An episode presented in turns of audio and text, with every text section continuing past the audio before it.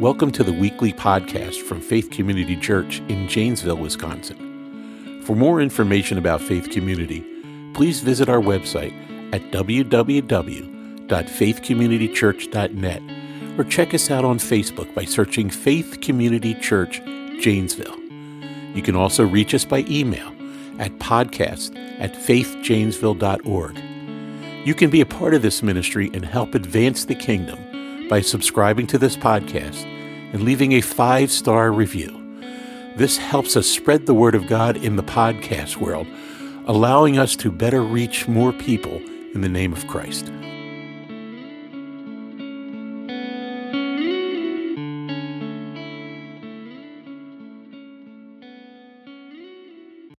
And we welcome those of you online as well, uh, from wherever you're watching from. We're going to talk to you specifically at the end of the service today, so don't go away.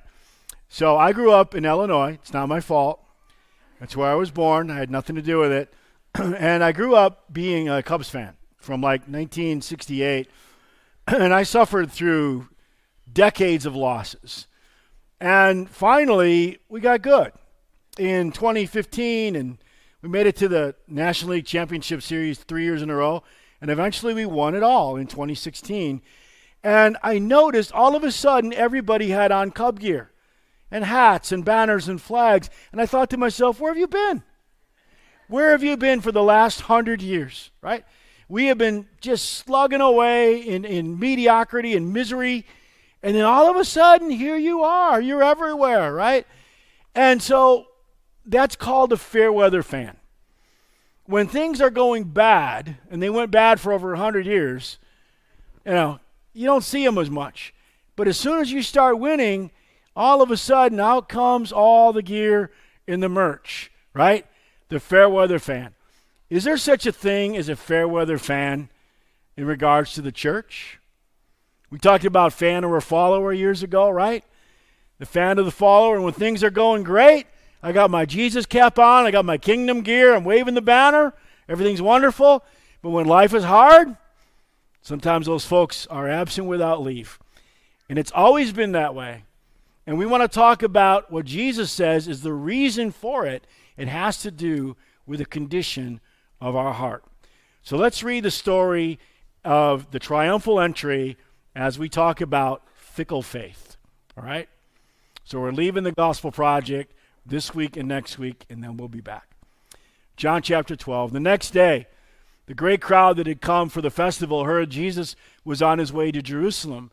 And they took palm branches and went out meeting him, shouting, Hosanna, which means save us now. So it is a cry for help. It is a prayer. There is an urgency.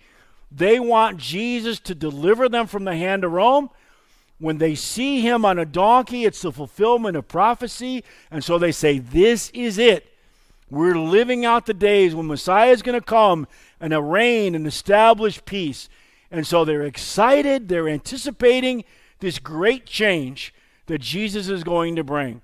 And they are shouting out this prayer of urgency Save us now. Blessed is he who comes in the name of the Lord. Blessed is the King of Israel. Jesus found a young donkey and sat on it, as it is written. Do not be afraid, daughter Zion. See, your king is coming on a donkey's colt at first, his disciples did not understand this. Only after Jesus was glorified did they realize that these things had been written about him and that these things had been done to him. Now, the crowd that was with him when he called Lazarus from the tomb and raised him from the dead continued to spread the word. And many people, because they had heard that he performed this sign, went out to meet him. So Pharisees said to one another, See, this is getting us nowhere. Look, the whole world has gone after him. In other words, our policy of nonviolence has to end. If we're going to end his threat, we must end him. This is not working. It's time to take things to the next level and seek to find and to kill Jesus. Now, Jesus fulfills a prophecy written hundreds of years before he is born about the Messiah. From the book of Zechariah, where it says, Rejoice greatly, daughter Zion. Shout, daughter Jerusalem. See, your king comes to you.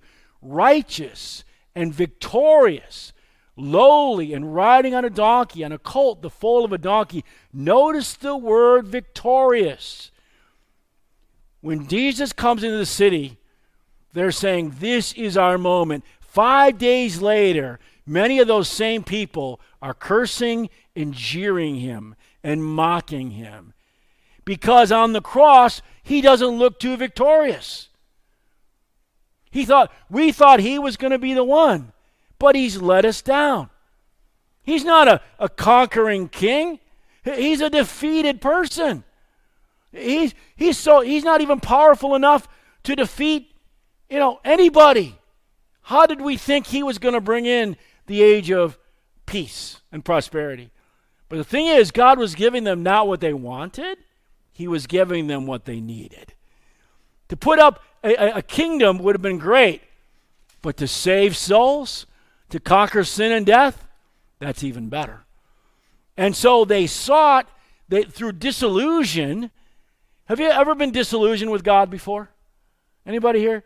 That you think God should do one thing and then another thing ends up happening and you think, God, you're wrong. You might even get into a little bit of an argument or discussion with God about why he is wrong. And so that's what they do. They get angry with Jesus, they get angry at their disappointment, and they, the same crowd that cheered him, the fickle crowd, now turn on him and curse him. Jesus talked about why this is. He says it has to do with the condition of our hearts. And he told a parable in all the Gospels about the parable of the sower that we want to look at today. And he told them many things in parables, saying, A farmer went out to sow his seed. And he scattered the seed, and some fell along the path, and the birds came and ate it up. Some fell along rocky places where it did not have much soil, and it sprang up quickly. But because the soil was shallow and the sun came up, the plants were scorched because they had no root. Other seed fell among thorns, which grew up and choked the plants. And still others fell on good soil where it produced a crop a hundred, sixty, or thirty times what was sown. Whoever has ears to hear, let him hear. And then he explains to his disciples what it means. He said, Listen to what the parable of the sower means when anyone hears the message of the kingdom and does not understand it. Does not understand it. The evil one comes and snatches away what's been sown in their heart. That's the seed sown along the path. You cannot receive what you do not understand. I'm preaching again at the 1230 service, our service that's in Spanish. And I'm going to be preaching the gospel. I'm going to be saying truth. But if they don't understand English, they can't receive it. So I have Pastor Osvaldo. You're, you're translating, right, Pastor? Pastor Osvaldo, one of our associate pastors, is going to be translating for me. And he's going to be telling them what I said so they can understand it and receive it. Sometimes the reason, well, we'll, we'll talk about this in a moment, but let's, let's keep going. Secondly, the, the seed falling on rocky ground refers to someone who hears the word, receives it with joy, but since they have no root, it lasts only for a short time. And when trouble and persecution comes because of the word, notice he says when, doesn't say if. When trouble and persecution comes because of the word, they quickly fall away. The seed falling on the thorns refers to someone who hears the word. But the worries of this life and the deceitfulness of wealth choke the word, making it unfruitful. But the seed falling on good soil refers to someone who hears the word and understands it. The one who produces a good crop, produces a crop yielding 160 and 30 times what was sown. So we're going to look at these four soils and we're going to talk about each one. And for three of them, we're going to use Peter. For three examples of the bad soil, we're going to use Peter because let's face it, he's an easy target. He's given us a lot of material, right? And for the good soil, we've got a surprise guest we're going to talk about. So, soil by the road. Let's look at Matthew 16, this defining moment in the life and ministry of Jesus, where he begins to uh, confess, they confess him as the Christ, the Son of the living God. And after that important confession by Peter, it says, from that time on, Jesus began to explain to his disciples that he must go to Jerusalem, suffer many things at the hands of the elders and chief priests, and the teachers of the law, and that he must be killed, and on the third day raised to life. Well, this does not sit well with the disciples. They have just found out that he's the Messiah, confirmed. They're going to be famous, they're going to have authority, right? They're going to rule and reign with the Messiah, and all of a sudden he tells them he's going to be killed. And Peter speaks, and he's like, That's not, that's not what the Bible says. That's not how it should be. Peter knows better than God. Peter took him aside and began to rebuke him. Never, Lord, he said. This shall never happen to you. And we've already said that some of you have done the same thing. You've corrected God. You say, This is not right. This shouldn't be. Here's the way it should be. Right? And you do your best to correct God. If, if there's a problem with how things are turning out, and you think it should be one way, but it turns out another way, and you think you understand better than God, who's probably wrong? Yeah, exactly. This should never be. Jesus turned to him and said, Get behind me, Satan. You are a stumbling block to me. You do not have in mind the concerns of God, but merely human concerns. Peter is like the seed by the side of the road because he doesn't understand the plan. He doesn't, and the plan's in here, by the way. Isaiah 53 it tells us that the Messiah will be die for the sins of people. Daniel chapter 9, it tells us that the Messiah will come and he will be cut off, have nothing. So the plan is here. But Peter couldn't understand it. He couldn't receive, rather, the truth that Jesus was communicating because he didn't understand it. That's why understanding the word is so important because the more we can understand, the more we receive, and the more we receive, the more seed is planted that can bear fruit in our lives. Secondly, there was the rocky soil persecutions, trials, struggles. Peter again. Jesus has had the Last Supper, and they are coming to arrest him. Peter and the disciples are there. Judas is gone, of course. And Jesus is telling them what's about to happen. Then Jesus told them, This very night you will fall away on account of me. For it is written, I will strike the shepherd, and the sheep of the flock will be scattered. In other words, this is prophetic. What's going to happen to me is prophetic, and what's going to happen to you is prophetic. You are going to scatter. But after I have risen, I will go ahead of you into Galilee. And Peter replied, who's always right. Time out. Nuts. Hold on. Don't go anywhere. I do not want to stop coughing. That's not good. All right. so he says, even if I, even if all fall away on account of you, I never will. I'm more holy than the rest of these guys. And so if they fall away, rest assured, I won't. I'm here to stay. Jesus says, Truly I tell you, this very night, before the rooster crows, you will disown me three times. I mean, that's as specific as it can get, right? He tells him when it's tonight, it's before you hear the rooster. When you hear the rooster in the morning, say his cock a doodle doo, you will deny me not once, not twice, but exactly three times. It's almost as if Jesus has information that Peter doesn't have. But Peter, being Peter, isn't going to receive it. Peter again corrects Jesus. And Peter declared, Even if I have to die with you, I will never disown you. And all the disciples said the same thing. Me too. Us too. We will never disown you, Jesus. We are with you to the end, even if we have to die. So, later that evening, they come to arrest Jesus. It says, In that hour, Jesus said to the crowd, You know, well, the crowd, where is he? He's in the garden. I thought it was just a few men who came to take him away. Not a crowd. No, it was not. It was a crowd. The Bible says it was a cohort of Roman soldiers. That's at least 600 men and the chief priests and the Pharisees, there's over 200. And the scribes and the teachers of the law, there could be almost a thousand people coming in the dead of night into the garden to arrest Jesus. So that's why it says rightly, he said to the crowd, Am I leading in rebellion that you come at me with swords and clubs to capture me? Every day I sat in the temple teaching, and you did not arrest me. But this has taken place. The writings of the prophets might be fulfilled. Then all the disciples did what? Deserted him and fled. His loyal followers, the ones who just said they would die for him, left and deserted him. Only John would return. There have been times in your life and in my life when persecution and trials have come, and instead then of putting God and his, for, and his kingdom in the forefront, we put it in the rearview mirror. We've been in survival mode. We've been more concerned about our survival. We've been more concerned about what's going on in our lives than we are in the kingdom, and we scatter. We're no place to be found.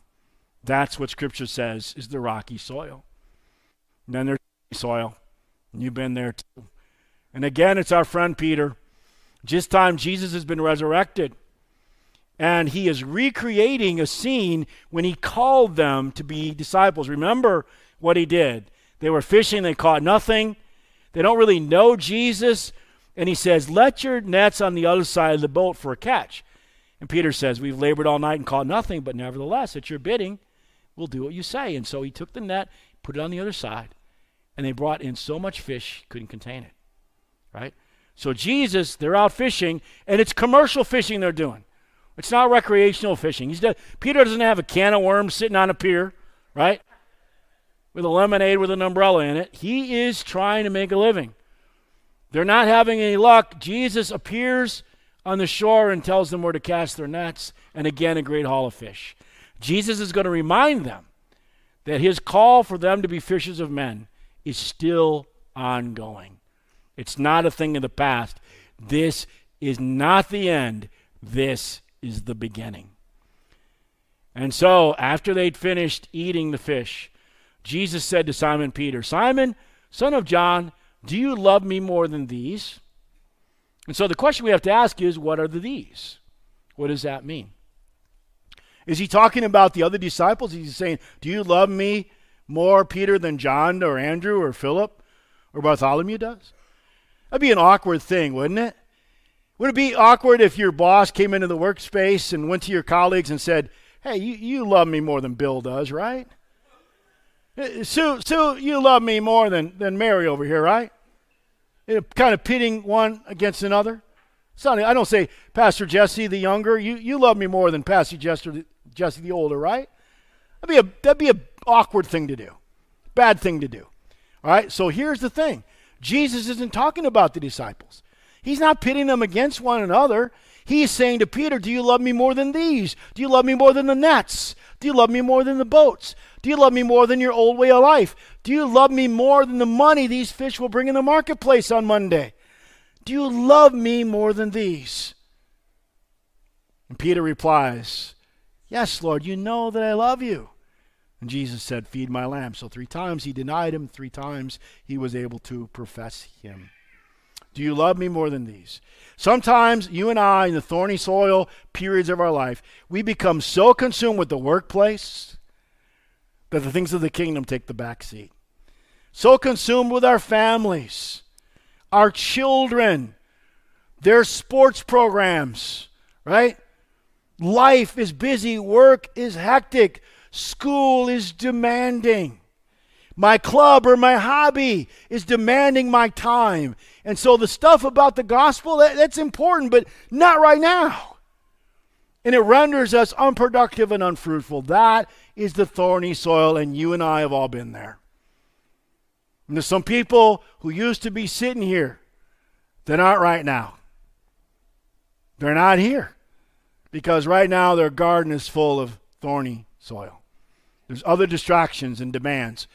It's time to make money. It's time to make hay. Retirement's around the corner or whatever it might be, and that washes out the importance of the kingdom. But then there's a th- fourth soil Jesus talked about. That's the good soil. That's where we want to be the good soil. And I can't use Peter, unfortunately, because in the Gospels, he really doesn't have good soil. He's seed by the side of the road, Peter. He's thorny soil, Peter. He's rocky soil, Peter. In the book of Acts, after the Spirit comes at Pentecost, he becomes good soil, Peter. But I have to look someplace else in the Gospels, in the, in the story of Easter. I have to look someplace else for the good soil. You know where I'm going to look? I'm going to look at the woman we talked about last week. I'm going to look at Mary Magdalene. Remember, we talked about her that says sometimes she gets confused with the prostitute in chapter 7 who wiped his feet with her hair. That's not Mary of Magdalene. She was possessed, but Scripture never says that she was a prostitute.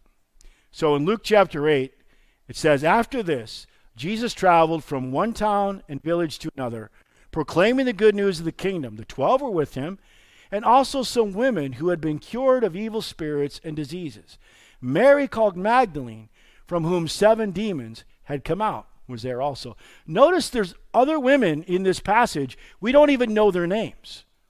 It just lists, it identifies her. She's the most well known one. But there's other women who have been cured of evil spirits and diseases. And nowhere in the gospel can we read Mary's story. This is the first time we encounter her, and that backstory about the deliverance, we can't read about it. It's not there. It's simply understood. It's known by the church.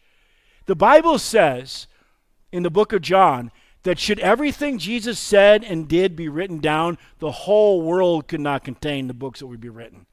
All we have is a sampling of what he said and did. That's what John says. He said, But these things are written that you might know, that you might have eternal life. But this is not all Jesus did and said. And so the story of Mary and what happened to her and how it happened, we don't necessarily know. But we do know this that evil spirits, that life, her life was darkness. However, that came to be, her life was darkness. She was tormented by hell.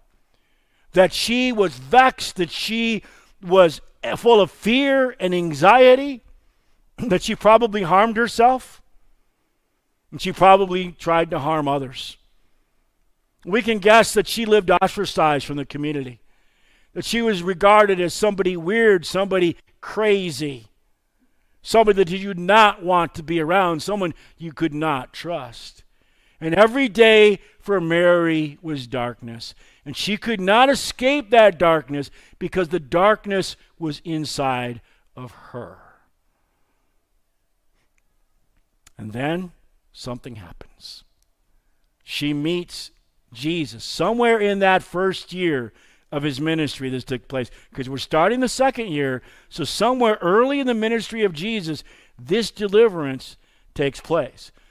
And i was watching a show called the chosen. I don't know if you've seen the chosen or not but it decided to take on the story of mary. And because we don't know the backstory and exactly how it happens they use a little bit of artistic license to talk about what might have happened. And so they in this story on The Chosen, they show Mary as a little girl with her father. And those were the best years of her life. And the father was a godly man. And every night, he and Mary would read this passage from Isaiah 43. But now, this is what the Lord says He created you, O Jacob. He formed you, Israel. Do not fear, for I have redeemed you. I have summoned you by name. You are mine. Those were her greatest memories, and she tried to hold on to them as she descended into darkness, but soon it became impossible. And she would read that scripture, and sometimes she would pull that piece of paper out where her father had written down the scripture, and she would read it, and it says, Do not fear, for I've redeemed you. But it wasn't working. She was still fearful. And she would read the part where it says, I've called you by name, you are mine. But it wasn't working. She didn't feel like God's. She felt like she belonged to darkness. And she lived in perpetual torment, in perpetual hell. And watching this first episode, I know it's about the life of Jesus. And I was excited to see how Jesus was going to be betrayed. What would he look like? How would he act? And we watched this whole episode, and it's good. It's about Mary and her backstory and this verse of Scripture, but we don't see Jesus. And finally, Mary is destitute, suicidal. and she goes up to a high cliff, and you think she's possibly going to jump off. You know the story, you know she's in scripture, so she didn't. But she gets up there and she takes this piece of paper out from her childhood. This story that nobody knows about but her and her father who has passed. And she rips up Isaiah 43 Do not fear, I've redeemed you. I know you by name, you are mine. She rips it up and she throws it into the air and she weeps and cries and goes back into the town to drink away her sorrows and her despair. And while I'm watching this episode, I keep thinking, it's almost done. Where's Jesus? We've been watching this almost. Where's Jesus? When is he going to come? And finally, at the end of the episode, he comes. And when he comes, man, let's watch it now. I don't know what else I can do to help you. Give me that. Lots of it. That's not going to solve your problems. It's meant to distract from No them. more preaching. Just give it to me. Lilith, please listen to what I'm Please.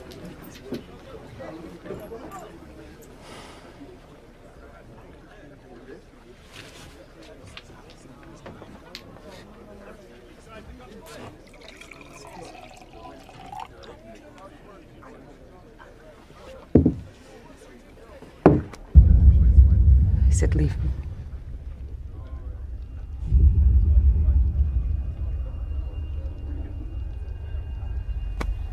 It's not for you.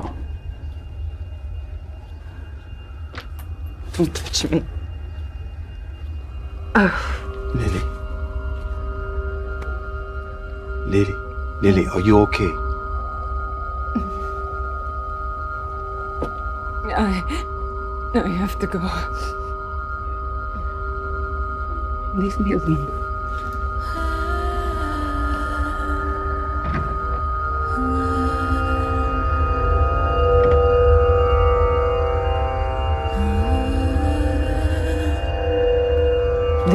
Leave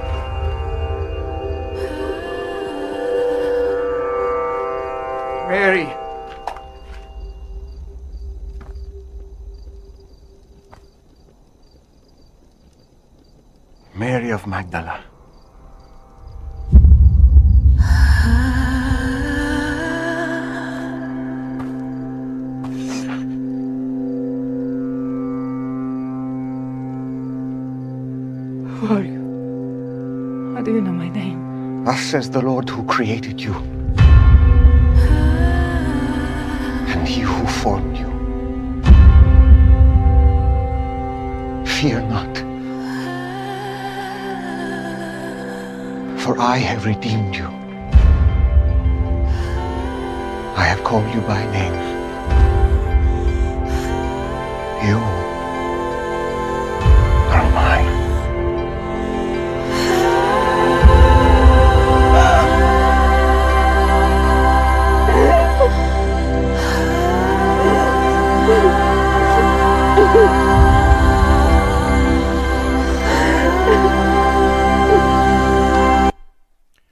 That gets me every time I see it. Every time. Every time. It gets me right in the soul.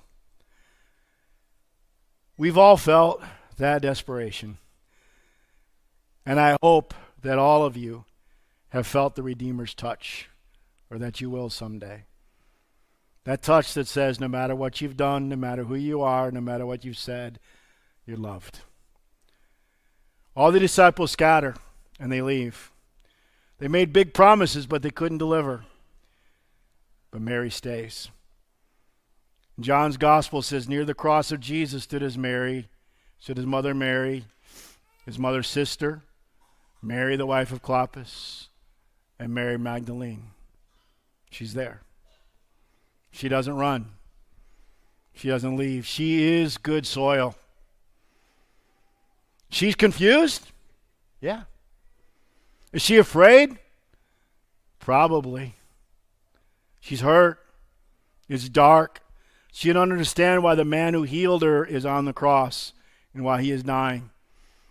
why he doesn't take himself down, why angels don't come and rescue him. She doesn't understand what she's seeing, but one thing she knows she was blind and now she sees. She was lost and now she's found. She lives a life of darkness and now she'd been brought to the light. She's not going anywhere. Because Mary knows this one truth. She doesn't fully understand why Jesus is there, what's taking place, but she knows this one thing that there is nothing that can separate her from the love of God that is in Christ Jesus. This one truth that he causes all things to work together for good to those who love him are called according to his purpose. And the good soil goes through the hardships and persecution, goes through the poles of this life, goes through periods where it doesn't understand, but the good soil says, I still believe. I still hold on. The good soil echoes what Peter says. Remember in John chapter 6, Jesus is talking about eating his flesh and drinking his blood, and people by the thousands abandon him and say, Who can listen to this? And he turns to his disciples and he says, Are you going to leave me too? And this time Peter gets it right. In John chapter 6, he says, We've got nowhere else to go. You alone have the words of eternal life. And Mary stands at that cross, and she's got no place else to go. I don't know what this all means, but I do know I was healed. I do know He loves me. And I do know that someday I'll be with Him. That's my prayer for all of us today. Would you join us in prayer at home? Would you bow in prayer as well? Father, as we look at this story, there have been times we've been fickle. At times we've been on fire like Peter and making big promises, sometimes failing miserable at those promises. We've been soiled by the side of the road that doesn't understand and so therefore cannot receive and grow. We've been rocky soil that is more concerned about self preservation and when persecution comes, falls away. We've been thorny soil. It's consumed by the things of this world, the worries and concerns about life, the acquisition of wealth. It's my prayer that we will be good soil. A heart that submits, a heart that follows even when it doesn't understand. The heart that Mary had, the heart that Peter would one day have through the work of your Holy Spirit. Might that be our heart. Might that be the soil of our church. In Jesus' name I pray. Amen. Amen. Now, I want to show you just a couple quick things. I think we'll do the, the report first. And so I want to show you um, this is last Sunday. So we always, you know, before the pandemic, we thought about the ministry and influence of our church as being the people who come to our four weekend services, now five. But this is what it looked like last Sunday. This is our stream. It's any given Sunday, it's just an average Sunday. But you can see where people around the country were watching our stream and participating in our worship services. All around the United States. Not just, we think in the Midwest, but look at Florida, right? Look at the West Coast. Look at the East Coast. Guatemala. Right? And so I put that up there to say to you online, to say to you in Guatemala, to say to you in Florida, California, we see you. All right? We see you. We acknowledge you as part of this congregation. And we know that many of you have taken GPS. You're plugging into ministry here, or you soon will.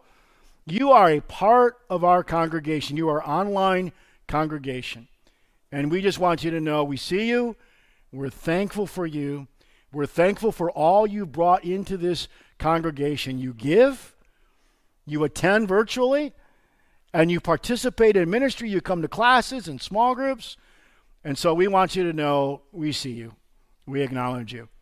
And we're seeing when we did this analytic the last time, there's a lot more red dots than there used to be. And so we see our influence is, is growing, expanding. And of course, the ministry in the Philippines and then the radio and all of that. God is using our church to reach thousands of people every week with the gospel, and we give thanks to God for that. Also, wanted to just give you a quick report on our youth event. This is our this past Wednesday. Pastor Mike Powers, Sarah Kavasia, our youth ministers, held a youth event here at our church, and as you can see, we had a full house and teenagers from all around the area. Some from Winnebago County, Rock County, maybe even some from Dane County, filled up the church as Pastor Mike brought a message of hope to the teens of our area. So praise God for that, and that went really well. Thank you for praying. So, before we close our service, our ministry of the month is Safe Families. Let's go ahead and show that media. As followers of Christ, we don't find faith through works, but along with our faith, we need to do works. We can't just call ourselves Christians and do nothing. We have to act. Safe Families is a way to show others around us in our community how we're not just a church that has gatherings every Sunday and is a closed in community.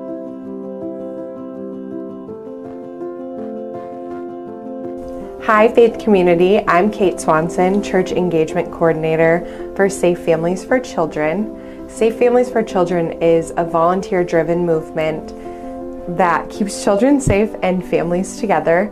We support families through all kinds of life changes while they navigate social isolation. Social isolation is a lack of social connections and having few people to interact with regularly.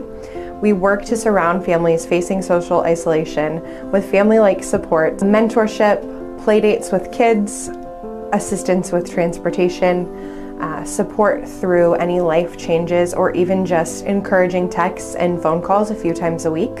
One of the greatest things about Safe Families is that the relationships are meant to last a lifetime. Our volunteers truly become family like supports and an extended family for the families that we serve.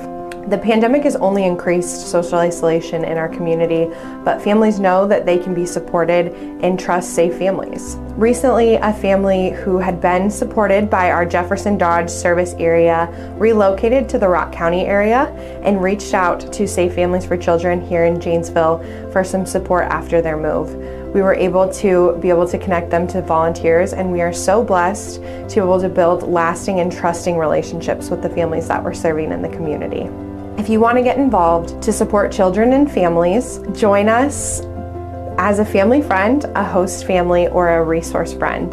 Those are some of our volunteer roles, um, and currently we have an increasing need for family friends, which are non hosting, um, so non overnight stays in your home in the Rock County area, and we don't have enough volunteer support to meet those needs. I'm Pastor Jesse, and it really has been our privilege to partner with Safe Families one of the ways that we have for you to help is we've got some laundry baskets where you can donate specific items and uh, we're asking for things like baby diapers, baby wipes, baby formula. So if you want to take one of those baskets, fill it up and bring it back. We'll make sure it gets to safe families. You can also donate financially and become a true partner in keeping children safe and families supported. We can always use gas gift cards to support family visits. We also have a really awesome partnership with Kids Closet and are always taking kids' clothes of any size so that our families can shop at Kids Closet. Faith Community, thank you very much for your support of Safe Families throughout our partnership. We really look forward to continuing our partnership and continuing to support families and children in the community this year. Thank you, Kay. Thank you, Pastor Jesse. Kay, you got that on one take. Good job. Great job. It's not easy to do. that would that would take Gary an hour, but but then we'd have like 20 minutes of bloopers, which would be great. So. Uh, so that's uh, the Saturday night crowd. I'm going to yell at them even on Easter. We had a really good crowd Saturday night, but they weren't taking the baskets like they're supposed to. And we're behind the eight ball on this. Is the ministry of the month, and the month's almost done. So let's get after those baskets today. Let's remember the Gifts Men Shelter as we leave as well. Would you stand as we as we close out our service every week? Oh, and Pastor Jesse, let's get that let's get that announcement on Facebook as well. We'll send out a care news about safe families. Pastor Sean Christensen did a study for us uh, when he was on our staff, a week to change the world, a Holy Week devotional for from today all the way through Easter. We can see what Jesus is doing. And so this is on the back. There's not a ton of them left, but if you want to follow along and make this Easter a, a, holy time of devotion between you and the Lord, and you want to follow what Jesus, Jesus did and said during Holy Week, grab one of the copies available on the back on your way out today. Thank you for your faithfulness in giving online as well. We posted our pictures of the church in Poland that is housing the Ukrainian refugees that are coming from war. It is a rotating thing. Families get assimilated, they get jobs, they move out. Others are picked up and move in. It's a small church. And they can't afford it. We're a large church. And every week we are sending them a substantial amount of money to support those refugees in their time of need. So thank you for your faithfulness. We posted those pictures on our Facebook page. So let's cl- pray for offering and close out our service. And if you need prayer, please come forward after service. We can pray with you. Father, this is our opportunity now to invest in the work of the kingdom, whether we're online or in person. I pray that we would be obedient to what you would have us give as we continue to reach our world for Christ. Uh, it, it takes money, it costs, it's not free. And so, Lord, I pray that you'd bless gift and giver as we support this work, as we present our tithes and our offerings to you. Lord, we thank you for safe families and we pray for their ministry as they reach out to the hurting, to the children, to the families. Many times they've gone through abuse and abandonment. And we have an opportunity here uh, as a church to show them the love of Jesus in a tangible way. So thank you for Kate. Thank you for Safe Families. Thank you for Pastor Jesse and his commitment uh, for this ministry and our church's involvement in it. Dismiss us now from this service, determined to be good soil in which we would produce 30, 60, 100 times of the seed that has been sown in our hearts. In Jesus' name, amen. Thank you for being here. God bless you. Thanks for tuning in to the Faith Community Church podcast. We are glad that you joined us and hope that you were blessed by the message. If you would like to join us in the ministry of sharing the Word of God, please be sure to subscribe to the podcast and leave a five star review. This helps us build the analytics of the channel, allowing us to better reach people in the name of Christ. Go be the light in your family, your community, and your church. God bless you.